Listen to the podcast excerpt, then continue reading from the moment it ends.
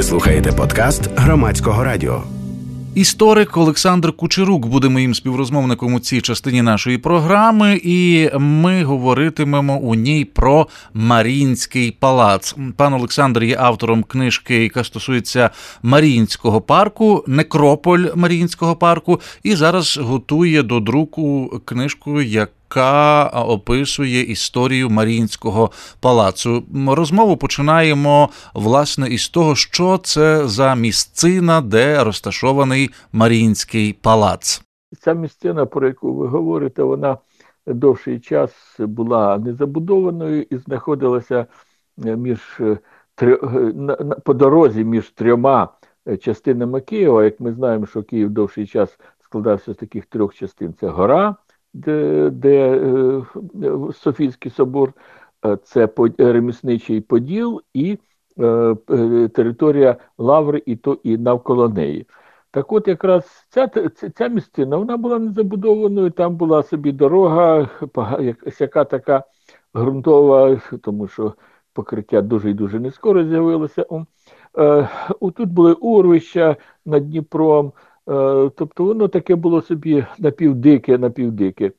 Але місто розвивалося, будувалося, і так оці три частини міста вони поступово е, е, зближувалися, зближувалися, підходили одна до одної, і настав такий час, що е, е, територія, про яку ми говоримо, про е, парк і палац, настав їхній час. От настав час, що там мало щось з'явитися. Але ж все не так е, просто і однозначно. Справа в тому, що за цим е, е, парком і палацом, а власне спочатку палац, а потім парк, стоїть ну, така матермоніальна, скажімо, чи що історія. Справа в тому, що козацький син син ем, Олексій Розумовський, який мав видно потрясаючий голос бас він опинився, завдячуючи своїм е, таким характеристикам, опинився в Петербурзі і співав при, двор, е, при дворі у капелі. А на той час не було ні телевізора, ні інтернету, ні всякої такої іншої біди. І які способи були якогось е, масового чи культурного проявів? Це як були театр, ем, хор тому що хор співав і в церкві, і співав в світських різноманітних заходах. І це була така е, досить поважна і е, цікава е, сторона тогочасного життя. Треба сказати, що хористи, які співали в цьому придворному хорі, вони отримували спеціальний статус. Е, наприклад, е, е, їх не можна було там в армію забрати з батьків, якщо в них було якесь майно, не бралися податки. Тобто, це така була з якимись елементами привілеїв.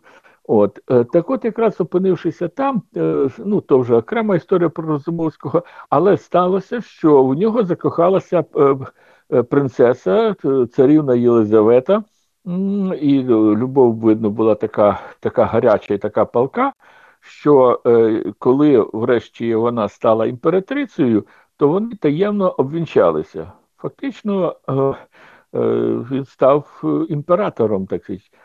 Це не не зовсім було законно, скажімо, з точки зору династичних е, правил і е, е, шлюбних цих історій, але це сталося. Це сталося, і ви розумієте, от якийсь хлопчисько, який ще там кілька енну кілька кількість років тому бігав, е, проводив своє босоноге дитинство е, е, тут на Україні, а тут він став фактично людиною номер два.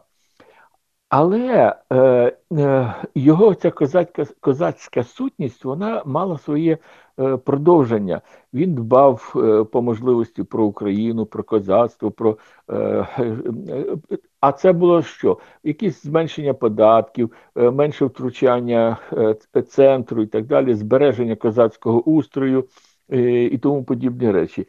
І е, задумав, коли 1800 44-го року, якщо не помиляюся, е, після одруження треба було з Петербурга е, цариці їхати е, представитися своїй свекрусі. І ото вони через пів континенту припхалися аж до сюди до Козельця, і в Козельці вона була офіційно, її зустрічала свекруха, подарунки і так далі. І так далі. О, І там вони цілий тиждень пробули. Після цього вони приїхали у Київ, де пробули теж щось 7 чи, чи 10 днів. І за цей час е, е, змайструвалася така якась е, ну, е, план, якийсь план, план для України, скажімо так, що е, е Україну мали б проголосити тогочасну Україну е, Великим князівством, а князем гетьманом мав стати Олексій Розумовський.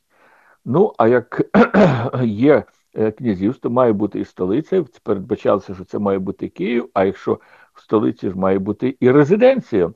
І тоді було задумано, що треба тут побудувати е, подібну резиденцію, і відбулася така акція. Спочатку був закладений, е, а на той час це було ну, абсолютно нормально, така була практика, був закладений Андріївський собор, і перші цеглини заклали туди хто? Єлизавета і її чоловік Олексій Розумовський. Тобто якась сакральна така складова, якийсь момент був зафіксований. Наступним етапом мало бути будівництво цього палацу. А тут, ви знаєте, така річ е, виникає питання, чому палац був побудований не вздовж Дніпра, щоб дивитися на краєвиди, а от е, перпендикулярно до Дніпра, тобто нічого не видно. Ну і що там можуть бути? Якісь дерева, кущі, чи хай буде парк, сади і так далі. Виявляється, що це не задумано було так. За повідомлення одного французького дипломата, який е, працював і крутився тут при дворі, е, на цій території, де зараз Марінський парк, мали бути державні установи збудовані. Тобто, ну, основна це що мало бути? Це канцелярія, це Генеральний суд і тому подібні подібні установи. І тому е, у цьому комплексі, архітектурно-планувальному комплексі, палац саме отримав таке, е, таку дислокацію, скажімо, що він був так от поставлений. На жаль, е, обставини змінилися, е, там війни, всяке таке інше, і палац був трошки е, спочатку почали будувати церкву, а потім взялися за за палац. Хоча фактично завершені завершені вони були майже майже одночасно. Е, така е, цікава річ, що хто ж був архітектором от палацу, знаєте, е, так сказати, якось легко завжди пишуть, що Растреллі. Та Растреллі жодного разу в Києві не був, і в своєму списку своїх праць, яку він написав, він опублікований в кінці свого життя. Там величезний список, починаючи від гігантських палаців. Десь там в, в Петербурзі чи в Москві, і закінчуючи якимось е, облаштуванням криниць. А от е, Київського палацу там немає. Андріївська церква є. Він от написав, що в такі, в провінції Україна він збудував Андріївську церкву. Чому? Е, За тими інформаціями, які які збереглися, е, в основу плану чи е, проєкту Київського палацу е, був покладений е, улюблений палац е, Єлизавети і Олексія під Москвою в Перово, там, де і власне зародилися їхні стосунки, і перейшли так сказати, в іншу е, в іншу якість. І цей, е, коли Єлизавета стала уже імператрицею, то одним із перших подарунків це Олексію, чоловікові, це був е, палац і садиба, і маєток цей у Перово. Там же цікава така річ, що де вони вінчалися, точно невідомо. Є кілька кілька версій. Е, Наприклад, та церква, яка була в Перово, вона пізніше, вже за Єлизавети, наказом була коронована. Що це значить? Що там на горі, там, де хрест, під нею був ще поставлена велика така корона. Е, ну, от, Від Єлизавети, так сказати, Як символ. Такий, е, такий знак, такий знак, що це е, саме е, там це, мабуть, відбулося. Ну, ніхто Пане не пане Олександре, я нагадаю слухачам, що з нами розмовляє історик Олександр Кучерук, і ми говоримо от зараз про Марінський палац. І пан Олександр нам зробив таку екскурсію в час побудови цього палацу. Так, а це середина 18 століття. Е, і, зрештою, 64-й рік це ж ліквідація Гетьманщини, 75-й рік це знищення Січі Запорізької. І це і це такий... Тоже за Катерини. Тоже за так, Катерини так. було. Тобто мається на увазі, що це кілька десятиліть, які, по суті, поховали, мабуть, будь-яке е, уявлення і думку. Ну, окрім, окрім, але це тема до іншої розмови. Тобто, цей палац задумувався, по суті, як частина певного ансамблю, так. Е, ем, установ. Е, хай і ем, не столичного рівня, так, але цього князівського, як як ви сказали. Так, автономії якоїсь. Автономії якоїсь. Так, так, так. Що відбувається так, тут коли... так, далі? Так, що далі? Значить, Врешті-решт, потихеньку цей палац був е, добудований, е, і е, цікаво, що перший поверх був камінний, а верхній був дерев'яний. Ну, здавалося, що цегли не було, була. Але тоді була існувала така думка, і, мабуть, в цьому щось є, що жити е, треба не в стінах кабінних, а в дерев'яних. Це для здоров'я краще. І от тому, е, і це не один такий, таких багато було варіантів палаців, коли е, житловий поверх будувався саме дерев'яний, тінькувався, прикрашався і так далі. Але він був е, був, був дерев'яним. Ну, е, врешті-решт, е, Олексій тут е, побував, але значно пізніше. Єлизавета так і не побувала в цьому палаці, і вперше е, коронована особа тут з'явилася вже е, Катерина II, в почті якого і був, зокрема, і Олексій Олексій Розумовський. Вони тут, Вона тут е, місяців три прожила, вона е, їхала із е, так сказати, через всю свою імперію до Криму, і тут ще холодно було, але вони тут жили і ночували. Після цього палац фактично більше для не використовувався повноцінно як Е, житло чи місце перебування е, імператорів. Вони приїздили сюди, але це були фактично такі приватні, майже приватні е, візити. Свого часу тут пробували якісь із родини, власне. Самі імператори дуже рідко тут були. Але біда сталася в палаці якось він недовго він простояв, як такий перед в час війни наполеонівських війн е, палац уже був трохи занедбаний, і така цікава історія, яку мало хто знає. Е, е, Наполеон і його армія пішла північніше через Білорусь на Москву, а Україна залишилася поза тереном військових дій, і фактично це була така запілля, такі тилові, така тилова територія. Так от, коли одна із частин великої армії Наполеона Е, потрапила в полон, а це якраз була саксонська е, бригада. Е, більша частина цих полонених привезли сюди аж до Києва. І треба було їх десь їм табір для військовополонених влаштувати. Ну і побачили, що палац не в найкращому стані, там ніхто не живе, і так і палац перетворили у табір для військовополонених. Але е, трапилося це в той якраз е, трапилася така біда. Це ж е, була тоді страшенна холодна зима, і казали, що Наполеону допоміг генерал Мороз.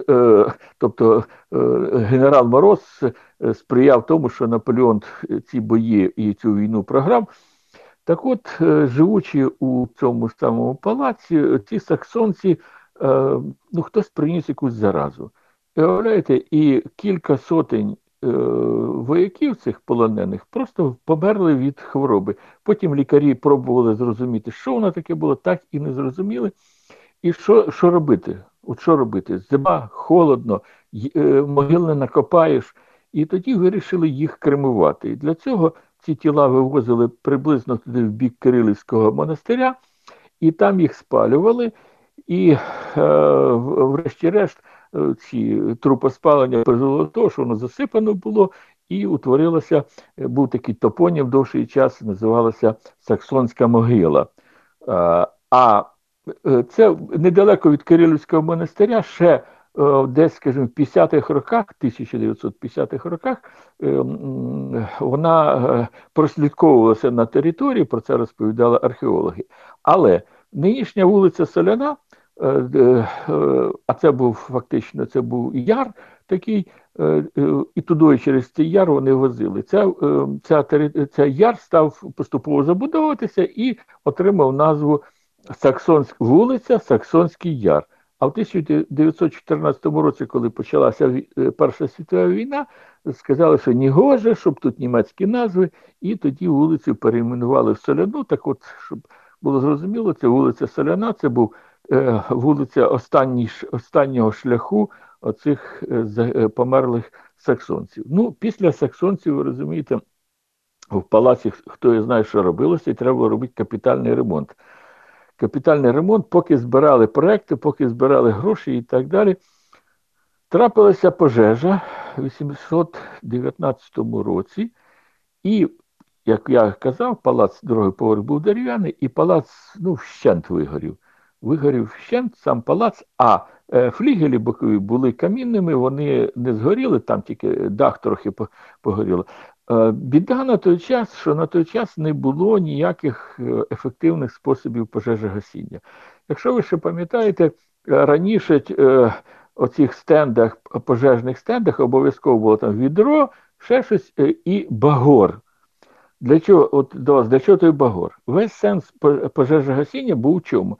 Щоб розтягнути ці колоди і не дати йому вогню далі поширюватися, і рятувати все, що можливо. Так само було і з палацем. Тягали ці колоди, розтягали, е, що можна було врятували, потім там навіть список склали, і це десь потім віддали, поїхало на Кавказ якісь там е, на Кавказі воно десь посіло, ці рештки цього майна. І стояла ця руїна. Що робити? Ну, е, врятувала ситуацію приватна ініціатива, група людей, яка якраз тут заснувала таке е, модне товариство, е, мінер, е, е товариство штучних мінеральних вод, в чому є хороший і цікавий момент. Коли ми купуємо воду, мінеральну воду, Ну, так, та, це та, яка витікла звідки з гори чи з, з криниці і так далі. А штучні мінеральні води робилися з таким комплексом мікроелементів і тих чи інших речовин, які потрібні при тій чи іншій хворобі. Так от вони, це товариство, взяло в оренду цей будинок, е, перший поверх, фактично, зробили там гарний ремонт, наскільки це можна було, то дійсно, мабуть, гарний. В флігелях в одному флігелі була кухня, а в другому були кімнати для гостей, які приїжджали сюди. І в палаці це був. Е, санаторій. Оцей, е, оцей віднов... не відновлений, а приведений до ладу палац став санаторієм. Там були ванни, можна було купатися ти е, потім ти міг собі е, купити води, там якоїсь, яку виготовляли там віші, Баден-Баденську воду, всяку таке іншу. І бізнес йшов, дуже гарно бізнес йшов все літо.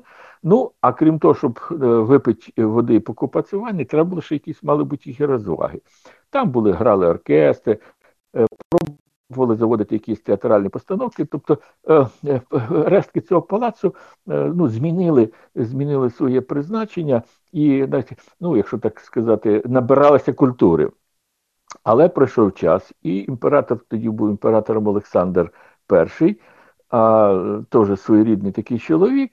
У нього була жінка, п'ятеро, здається, дітей, о, але вона себе погано почувала, в неї туберкульоз, здається, був. Ну, і він собі завів паралельну сім'ю. А в тої теж ну, понародилося теж четверо чи п'ятеро дітей. Ну, щоб розвести ці сім'ї, він е, жінці офіційній каже, знаєш, давай ми десь тебе на південь, щоб ти там полікувалася, там повітря краще, бо в Петербурзі сиро, холодно, вітри, а там тобі буде добре. Ну і вирішили для Петербурга пів, Київ це південь помітний півник, вирішили, що треба е, тут зробити ремонт і е, поселити е, жінку з дітьми тут у Києві, а він звільниться для участі в паралельній родині. Значить, вирішено, і тоді почалося відбудова відбудова палацу. Мінеральних, Мінеральні води виселили, їм там дали інше приміщення, вони там займалися своїми справами, а будинок. Е, треба було відновити. Розроблений був проєкт, був такий архітектор Карло Маєвський, він Житомирянин сам. О, а е, закінчив, отримав відповідну освіту і ну, знаєте, якісь парадокси такі, довший час спеціалізувався на тюрмах, на будівництві тюрем, А тут е, йому дали завдання, значить, палац цей відбудовувати. Він, значить, взявши кількох чоловік, ціла така колектив, був група, які і займалися е, проектом і будівництвом. Так, цього разу будинок відбудували двохповерховий вже не дерев'яний другий поверх, а е, камінний. Таким чином е, ліпнину намагалися зовні зробити таку, як аля Растреллі, десь близько до того часу. Тоді, коли всередині інтер'єри були зроблені на той час модний, модному стилі. Е, французькому стилі, який ще називався, вони тоді називалися Помпеянський стиль. Тоді якраз відкрили Помпей, е, розкопки відбулися Помпеїв і Геркуланума, побачили ту стародавню римську архітектуру і такі наслідування своєрідні, такі репліки тої, тої е, оздоблення і були в цьому палаці. І це той вигляд, Цікаво, який що... досі зберігся, так? Ну, е, приблизно такий. Тут є цікава така річ, що коли палац був завершений в 870 році відкритий знову для використання, тоді вже існувала фотографія хороша, і тоді зробили альбом інтер'єрів цього палацу. Так, він е, е, ним користувалися при останніх цих реставраціях, так що він е, досить зараз відповідає. На мій погляд, єдине, що зараз е, передали золота трохи. Знаєте, не було його стільки е, в тих фотографій чорнобілий, але е, і е, опис є ще описи, е, які дозволяють зрозуміти, що там було і як. Ну, от, наприклад. Е, практично в кожній кімнаті була якась е, опалювальна е, система.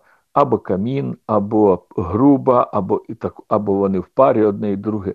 І опалювалося чим? Дрова, Дровами. Уявляєте, скільки це було дрів, щоб опали, обігріти цей цей, цей палац. Якщо там на горі було 28 кімнат, а внизу було щось до 50 кімнат, це всі треба було, і флігелі ще, треба було обігрівати. І, до речі, а дрова це ж така, знаєте, воно все таки сміттям трохи.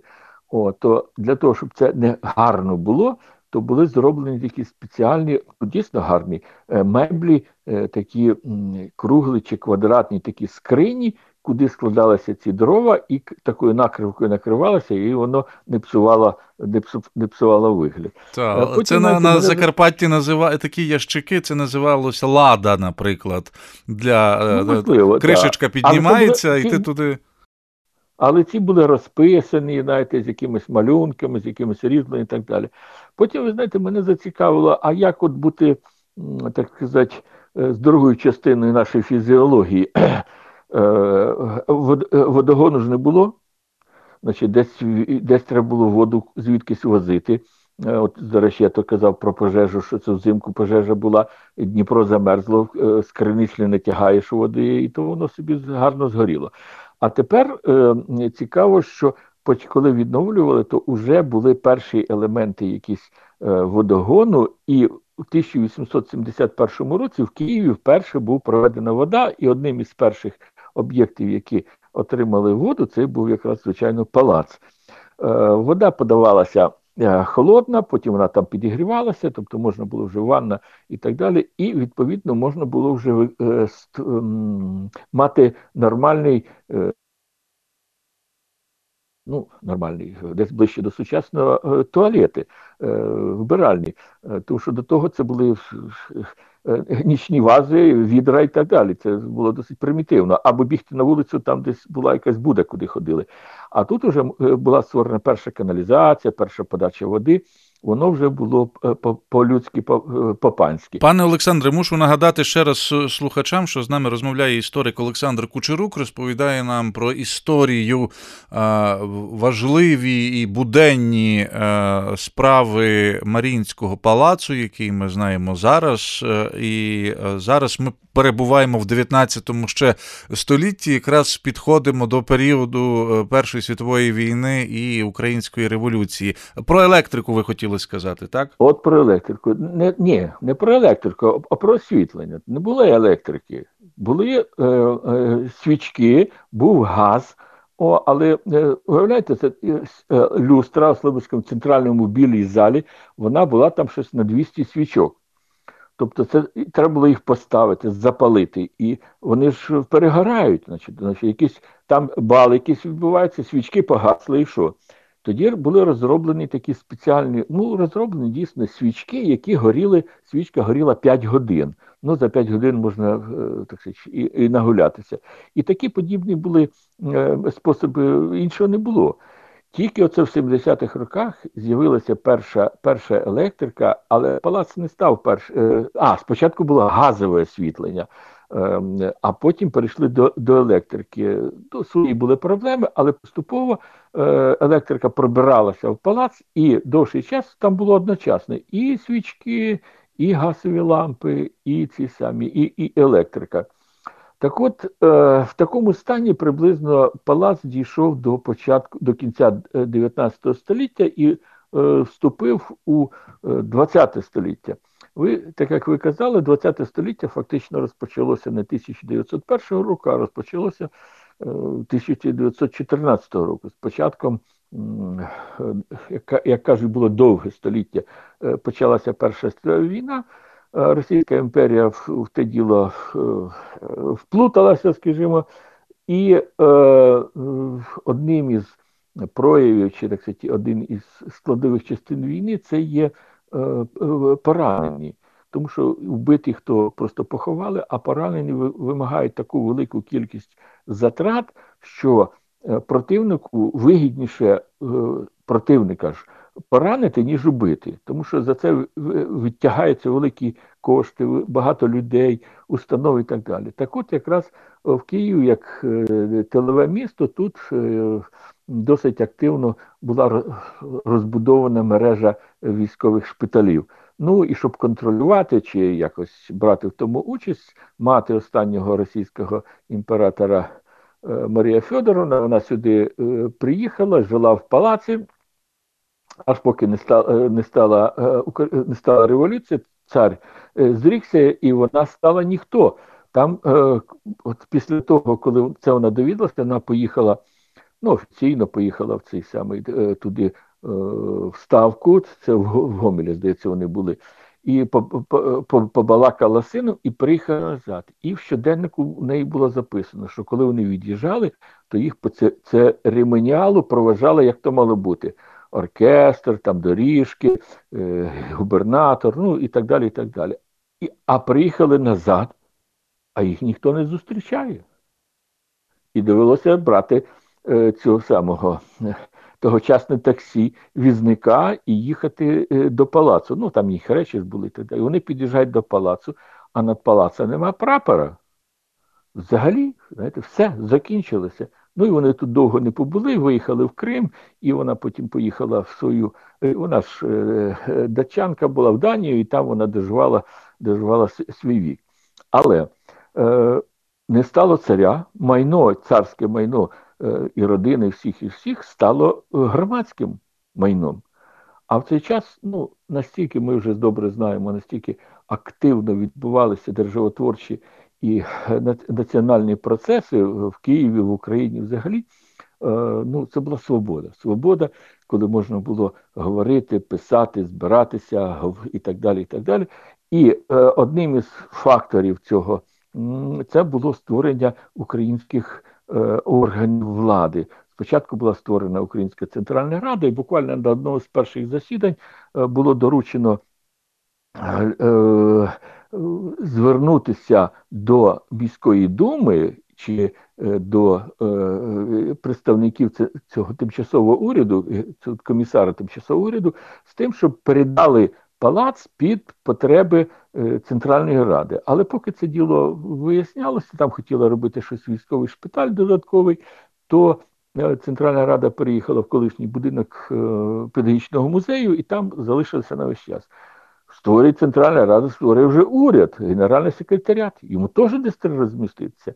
І знову ж таки, Винниченко, як голова генерального секретаріату, дає доручення е, е, розглянути питання про те, щоб уряд переїхав в палац. Знову е, з того не вийшло з, якихось інших е, причин, і палац залишався нібито десь сам по собі, але не просто сам по собі. Якраз в 17-му році палац досить швидко е, на кілька місяців став центром міського і фактично всього територіального цих дев'яти губерній, українських губерній, центром цього життя. Справа в тому, що коли я скажу, палац звільнився, то вирішили, була створена така установа. Київський об'єднаний комітет громадських організацій, який на, на час до нових виборів до міської думи керував Києвом. Е, міська дума, яка була обрана ще за царського режиму, вважалася неправильною, ну так воно і було, нелегітимною, і треба було чекати виборів. І от із лютого по е, кінець серпня е, вони центром стає палац, бо туди переселилися і там працював цей Київський об'єднаний комітет громадських організацій. Одночасно з ним. Почали створюватися ради всяких рівнів, починаючи від робітників, військових до шивців, Е, крамарів і там е, і, і так далі. І от дві найбільші е, громадські структури організації це Рада військових депутатів і окрема рада робітничих депутатів також отримали приміщення е, кімнати у цьому царському колишньому палаці. Цікаво, що Рада робітничих депутатів посили, їм е, випало так, зокрема, кабінет, царський кабінет. І вони там побачили і жахнулися пишуть, що робити, і було голосуванням, що залишити так є. А про що мова? Вони е, написали, що вся кімната була прикрашена ізображеннями нагих жінок. А насправді це видно було чи картини, чи репродукції е, анти, якогось там, скажімо, античного е, змісту, а для них це були нагі жінки. І от вони і вирішили, що нагих жінок залишити, щоб всі бачили, які ці як ці царі жили, як вони там е, з народа кров пили, а тут перше розглядали е, голих жінок. Ну і е, тут е, отримали кімнати, зокрема, і е, більшовицький, оцей більшовицький відлам Російської соціал-демократичної робітничої партії. Вони мали одну кімнату. А вже пізніше, там в 20-30-х роках, перепишуючи історію, вони нікого не згадували і казали, що тільки вони там були. А насправді ні, там всі були.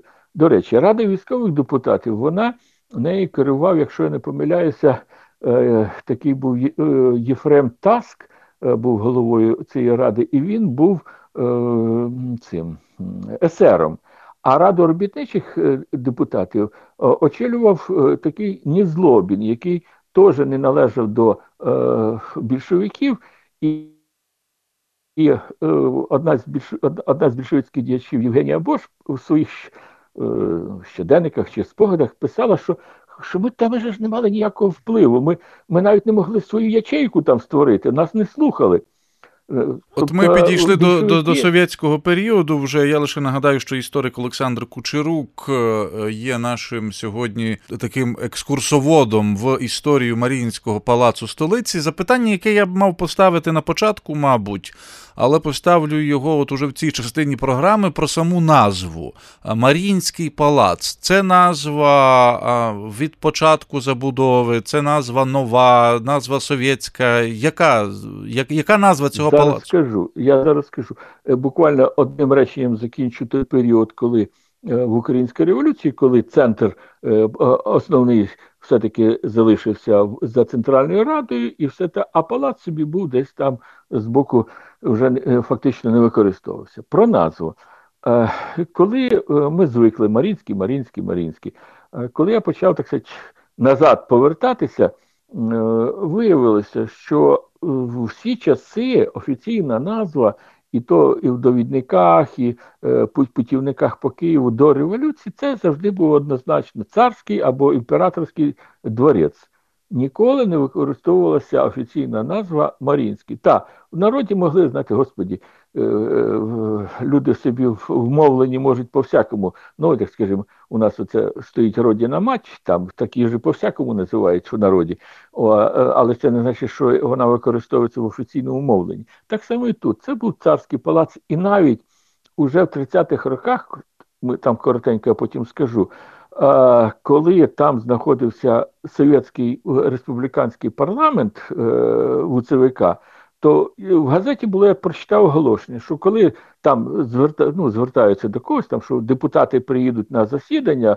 цього УЦВК, то ви маєте з вокзалу проїхати е, значить, на вулицю е, цього самого Кірова до е, і йти в колишній царський палац. Вони не могли придумати якоїсь назви, а от воно собі було як колишній царський палац.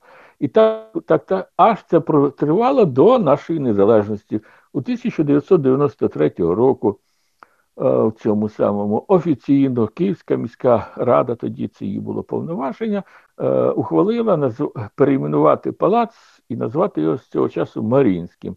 А чому Марінським? Таким чином увіковічили пам'ять е, імператорської родини Романових, зокрема однієї із Марії Марії Фьодоровни.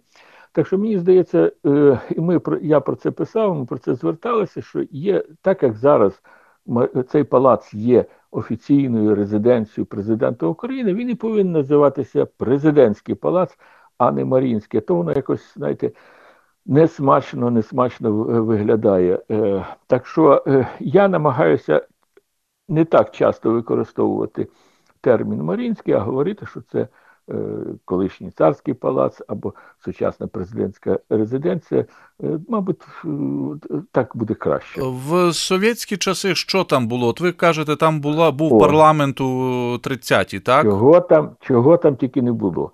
Значить, одразу, коли тут совєтська власть, ну а жахливим моментом, страшним моментом, кривавим моментом історії цього, це є 18 рік, коли тут на якийсь місяць сюди е, Київ захопили і через місяць їх вигнали більшовицькі російські війська на чолі з Муравйомом, і в палаці була їхня, так би мовити, більшовицька резиденція. Це було місце жаху, місце страху. Е, по е, цей більшовицький терор в Києві призвів до загибелі розстрілів кількох тисяч кількох тисяч людей. Палац був одночасно і е, камерою допитів, і місцем страти, і, і, а парк поруч був е, в основному місцем місцем поховання. І тому, е, тому, слава Богу, що вони тільки там менше місяця протрималися їх після того, як повернулася українська влада, як вони побачили, що там робиться, це жах був. Це, це величезні ями, от там, де е, парк, ми ще до парку повернемося про цей Нікрополь. Там ми про парк того, вже поговоримо в іншій програмі. У нас насправді не так багато часу ли, ли, лишилося. Добре. Я думаю, що, що було? це буде коректно. Що було? Що було в палаці? Значить, крім цих муравйовців, потім там був штаб Київського військового округа недовго. Потім, вже коли трохи затихло, вирішили перетворили і там був землевпорядний технікум, тому що проблема е, потрібні були фахівці е, е, землевпорядники, які вміли міряти, рахувати і так далі. Йшла реформа земельна, яка закінчилася катастрофою, закінчилася колективізацією. Потім після цього там створили музей музей сільсько, сільськогосподарський музей і е, е, промислова виставка, щоб показати, як працює сільське господарство, чим воно може віддячити промисловості, і навпаки, промисловості може забезпечити сільське господарство. Чого там тільки не було, починаючи від е, якихось станків та е, цих тракторів. І закінчуючи е, вуликами і грядками там в парку е, біля палацу, де всі ці були раніше троянди, квіти, були грядки. Е, це протривало кілька років, і е, е, потім, коли Київ в Київ повернулася столиця із Харкова в Київ, а Київ вже так ніколи не було, в принципі, столичним містом, ну не вважаючи князівських часів. То тут не було де їх так само, як в добу Української Народної Республіки, так і в ЦИЧ, і вже при більшовиках не було де розташувати всі ці установи їм було не до шмиги е, е, е, більшовицький парламент розташовувати в будинку Центральної Ради, і вони тоді вирішили його розташувати у колишньому царському палаці. Але палац не буде цього пристосований. Знаєте, Це все таки житло для парламенту. Треба велика зала засідань. Там цього не було. І тоді вирішили добудувати. Там була прибудована.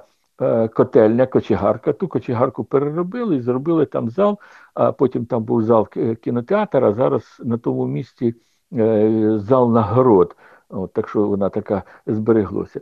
Так от, е, через те, що перед Маріїнському парку, як я вже казав, в цьому парку була велика кількість поховань. Ці нові совєтські бонзи виходили і натикалися на це на, на могили. А так як там були поховані в основному не кияни, воно було в бур'яні, заросле, знаєте, недоглядане. І тоді е, московський гауляйтер Постишев сказав, що це таке, навести порядок. І що, навели. Приїхали трактори, прийшли бригади, все розрівняли, засіяли травою, поклали асфальт, і і цим стало там е, партійцям краще і смачніше. Але на цьому ще не закінчилося. Коли е, незручно там хотіли перебудувати оту, як сказав, котельну під зал засідань, а потім це переросло в той проект, який перетворився в будинок Верховної Ради, який зараз поруч. Чому ж він так поруч і знаходиться? Тому що це, власне, е, була така прибудівка до до палацу. Коли вони сюди переїхали, що робити із цим? із Е, що там має бути в палаці. І в цей час якраз йшли е, великі святкування е, ювілею Тараса Шевченка, і в Києві була велика виставка, і потім на, на, на основі цієї великої виставки о, в палаці був створений музей Тараса Шевченка. Відкрився він у квітні 1941 року. А через кілька місяців вже е, довелося евакуювати все це, вивезли все десь аж туди в Уфу чи кудись, потім воно повернулося, але сюди вже музей не повернувся. Під час війни е, палац зайняла німецька е, е, служба радіо імперського радіо. Там вони знаходилися, хоча передавальні пристрої були в Пущі Водиці, а тут була їхня контора, чи установа, чи офіс, хай буде так.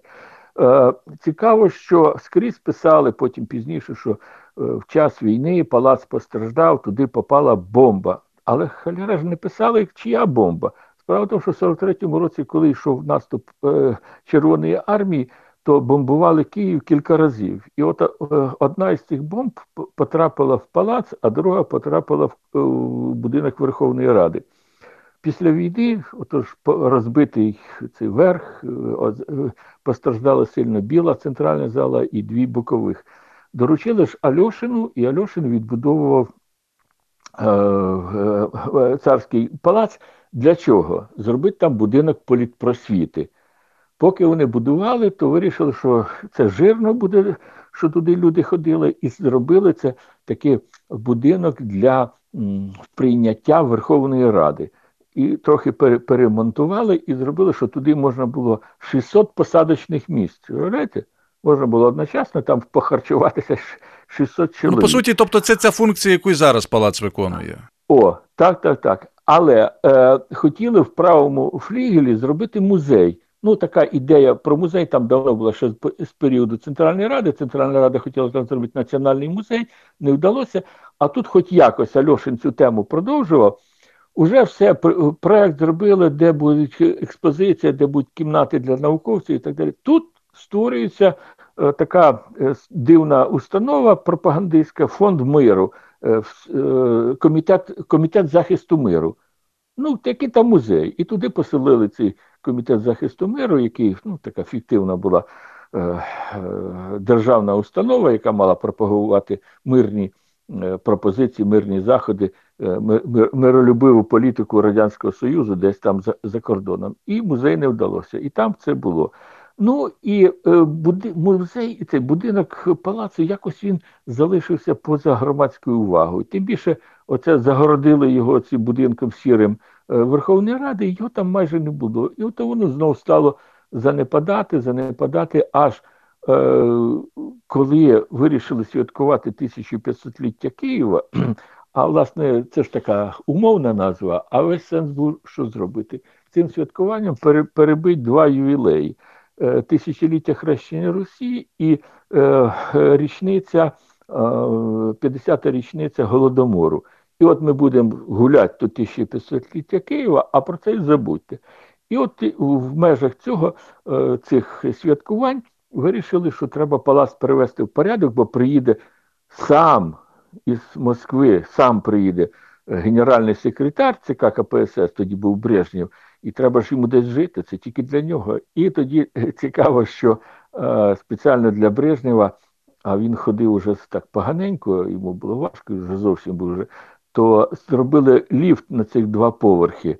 Ну, а Брежнєв приїхав і був в такому стані, що він туди і не пішов в той палац, а ліфт до цього часу там і знаходиться. Ви знаєте, ліфт це щось неймовірне, це така дзеркал, дзеркальна повністю поверхня всередині. Пане Олександре, немає вже катастрофічно часу. Одна хвилинка ну, на майже, новітню майже... історію, одна хвилинка на Майдани і Маріїнський Добре. палац. Так, там така річ, що потім двічі була великі реставрації.